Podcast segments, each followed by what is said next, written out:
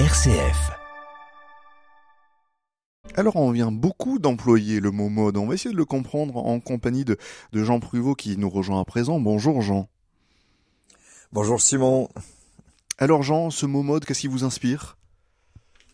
Alors quand on se contente de dire mode, est-ce un mot ou deux hein? Pour la mode, on pense bien sûr à nos couturiers, et pour le mode, à la grammaire, euh, mode d'emploi aussi, ou encore à une expression récente, être en mode vacances.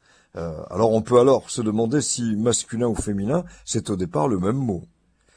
En effet, Jean, alors est-ce qu'on a une même racine pour le mot au masculin et au féminin? Eh bien oui, Simon, ce sont deux mots de même origine.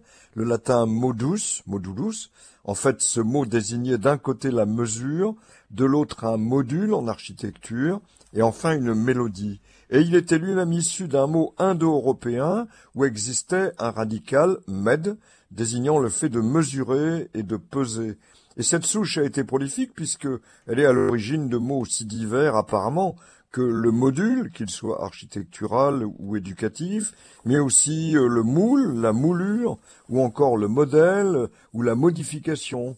En fait, il s'agit toujours du fait de régler quelque chose, de l'ordonner. C'est en réalité au XIVe siècle qu'apparaît au féminin le mot mode, alors que dans son sillage, le mode n'est apparu qu'au XVIe siècle. La mode, attestée en 1383, s'assimile d'abord à une manière collective de penser, propre à un pays, à une époque, puis un siècle plus tard, en 1480, on atteste de la mode en tant que manière de s'habiller, dans l'expression s'habiller à la mode nouvelle, et au XIXe siècle, on évoquera même le mot en tant qu'adjectif avec par exemple des tissus, couleurs, mode. Quant au masculin, bah, c'est dans le domaine de la grammaire hein, qu'il est né, d'abord hésitant entre le féminin et le masculin, en 1555, puis dès le XVIIe, nettement au masculin, en parlant euh, du mode impératif, puis au XVIIIe siècle, du mode personnel ou impersonnel. En fait, notre premier dictionnaire, le dictionnaire François de Richelet, donne pour la mode bah, une bien belle définition. La définition que vous allez nous, nous lire, Jean bah, Volontiers, Simon, la voici. Mode, vogue que le consentement presque général du monde le plus poli donne à certaines choses qui regardent la manière de s'habiller, de s'ajuster ou de parler.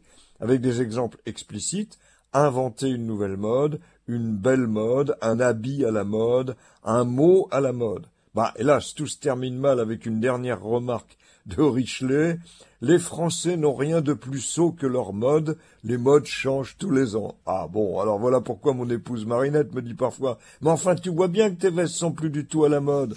Ah Simon, vous savez, hein, c'est dur d'être à la mode, à la mode de chez nous.